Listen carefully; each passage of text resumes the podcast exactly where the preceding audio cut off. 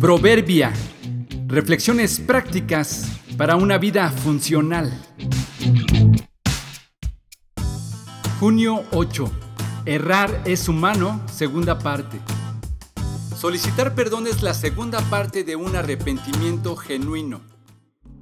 La palabra disculpa etimológicamente viene del prefijo latino dis, que implica negación o contrariedad, y del sustantivo culpa. Así que pedir u ofrecer disculpas es solicitar una indulgencia o excusarse. Por otro lado, la palabra perdonar viene del prefijo per, que indica acción completa y total, y donare, que significa regalar. Así que indica un acto de completa dádiva o generosidad. Si errar es humano, además inevitable, y por lo tanto nos hace culpables, parece ser entonces que la diferencia en el uso entre ofrecer disculpas y pedir perdón está en la forma en que llegamos a ser culpables. Si la falta cometida fue sin intención, en ignorancia o sin alevosía, pareciera que en este caso echaríamos mano de las disculpas. Estamos pidiendo que nos quiten la culpa, porque no somos responsables de lo que pasó. Otro. Alguien más es el que tiene la culpa y no nosotros.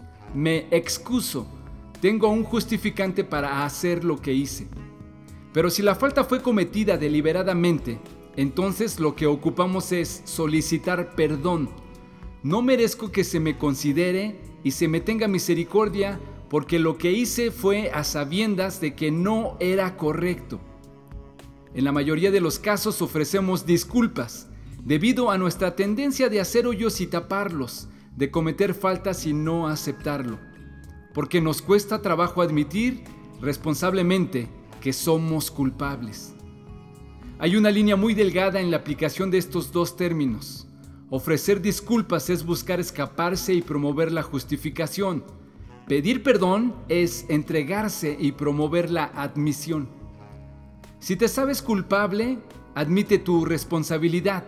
No ofrezcas disculpas, pide perdón, primero delante de Dios y después a quien resultó afectado.